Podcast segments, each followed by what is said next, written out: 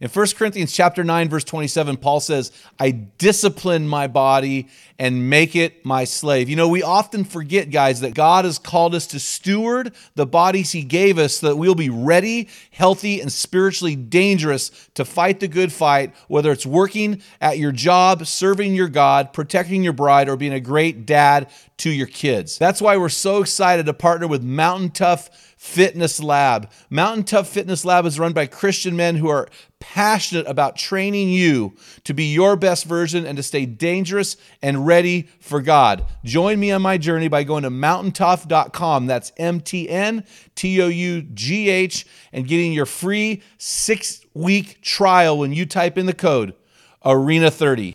You won't be disappointed. Stay dangerous. So, hey guys, we're going to be doing something a little different for about the next uh, two months. Uh, for the next couple months, we're going to be answering some of your questions that you commonly ask us through our social media outlets. It's not the critic who counts, not the man who points out how the strong man stumbles or where the doer of deeds could have done them better. The credit belongs to the man who was actually in the arena, whose face is marked by dust and sweat and blood. From Men in the Arena, it's Equipping Men in 10. Our conviction is to call you into the arena of manhood, call you out of the faceless, nameless bleachers, and call you up to be the best version of you. Because when a man gets it, everyone wins. Enjoy today's episode. Hey guys, this episode is sponsored by Juniper Mountain Trading Post. This is my new favorite coffee, and of the three flavors that they are currently offering, my favorite is their Camp Cook. Camp Cook is their dark roast. It's strong and bold, but it doesn't have that burnt taste. A lot of dark roasts start to taste burnt.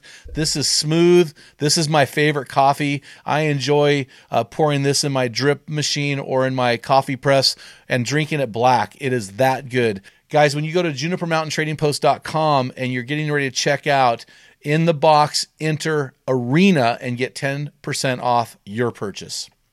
Men in the Arena Army, we salute you. Hey guys, thanks for listening to this episode of the Men in the Arena podcast. I'm Jim Ramos, your guide and host of today's number one podcast on Spotify, guiding you to your best version in the stress bubble of life and beyond. Welcome to today's show.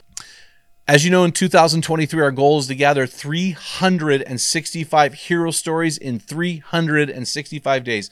A hero story is a testimony of transformation or a decisive act to grow. It's not uh, about you telling us how great we are, it's not about any of that. It's about you telling us your story and how God is using you to impact those who love you. And when we use your story, if you hit us up at info at we'll send you some swag just to say thanks.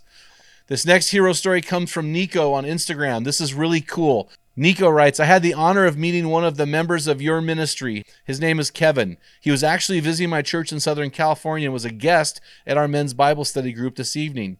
He walked in the room wearing a Men in the Arena shirt and hat. And I asked him, Is that the same as the Men in the Arena podcast?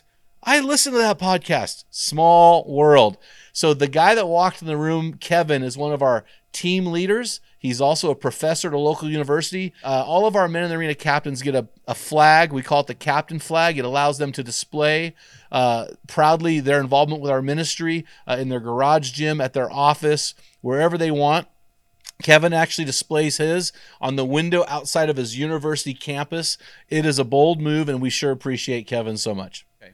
Yeah. So the question is, you're you're a, a, a, a father in a divorce situation so the children are living with mom and you're divorced and the mother is bad mouthing you to the children and it is affecting how the children view you as a father. So that's the question. So I will tell you when I was 13 years old on my 13th birthday, my parents sat my brother and sister and I down and gave us the it's not your fault we're getting a divorce speech. So I am a child of a divorce. So I understand divorce. I understand that dynamic. My parents both remarried soon after that. So we've dealt with the step parenting. We dealt with the parents divorcing. Uh, we dealt with, you know, one parent, you know, is at fault, generally speaking, one isn't. All of that stuff. So here's what I would say to your current situation. First of all, it is all about time. You are playing long ball with your children. So I have always believed that the truth will be told out in time. So you, as you live out your faith and you live out your life as a man of integrity, even if you might have been the cause of the divorce, you continue to just play long ball with your children. So I would say it's about long ball. I would say you should never reciprocate the evil that your wife puts on you. So never reciprocate her evil for you. The Bible says, do not repay evil for evil, right? So you talk your ex wife up, you talk up your children's mother to them. So when she's speaking evil, you're speaking good things. So that then your kids begin to see, wow, mom, dad never talks bad about mom. So and that raises your level of integrity. And I would say, man, do the best you can to be the best father that you can be. I had one man uh, who I knew who, after the divorce, uh, he did some things that created a bad situation, but his his ex wife poisoned the well, and his kids wouldn't talk to him. And I remember Christmas was coming, and he was telling me he wasn't even going to buy Christmas presents for his daughters, for his kids. And I said, "Man, that's a bad decision because now you're affirming everything she's saying about you." So you as a dad now need to do the best you can to be the best father that you can be to those children. You may have to up your game more than you did when you were in the house to prove to your children that you are a, a great father who loves them deeply. So you are playing long ball, right?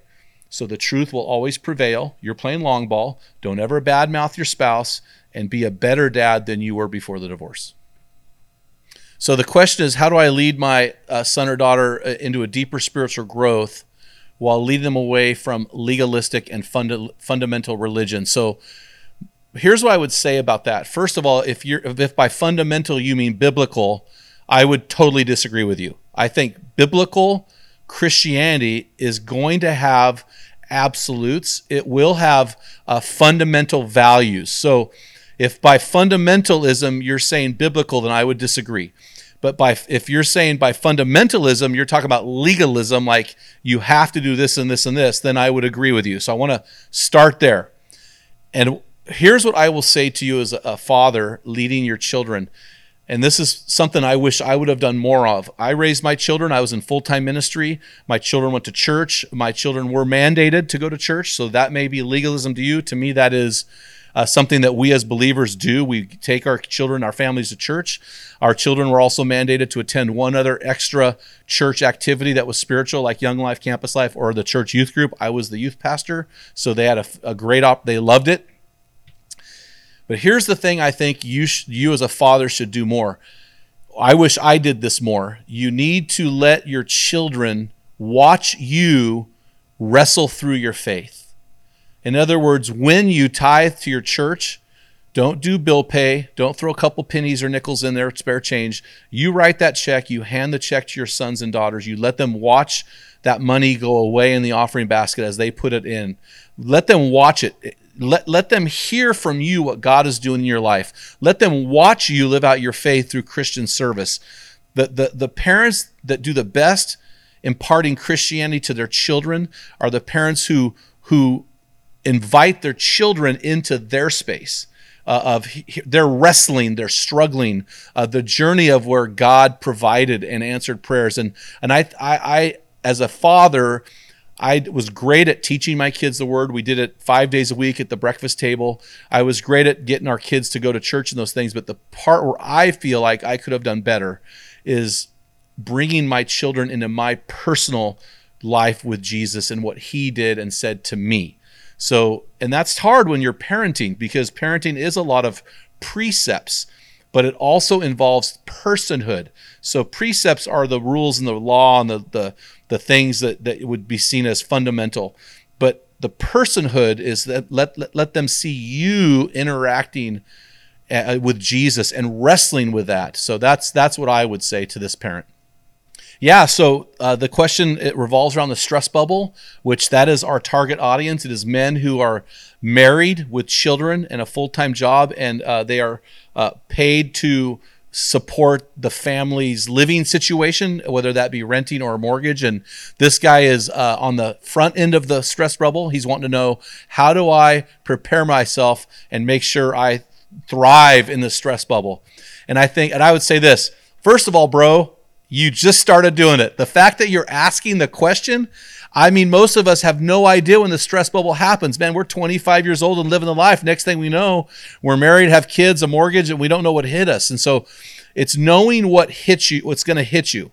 So knowing what is going to hit you is the first thing. I would say the second thing is preparing your personal life to be that man. So living a life of sexual purity, so you're not bringing sexual bondage or baggage into the relationship, living a life of financial freedom, so you're not bringing debt and uh, greed in, into the thing, uh, living a life of Christian service uh, and holiness before the Lord. I think it's preparing yourself on the front end so that you can have success on the back end. You know, uh, someone once said, play the movie. So play the movie. So you're a 25 to 30 year old man, you're single, or you're married with no children. If you're married with no children, you're not fully immersed in the stress bubble.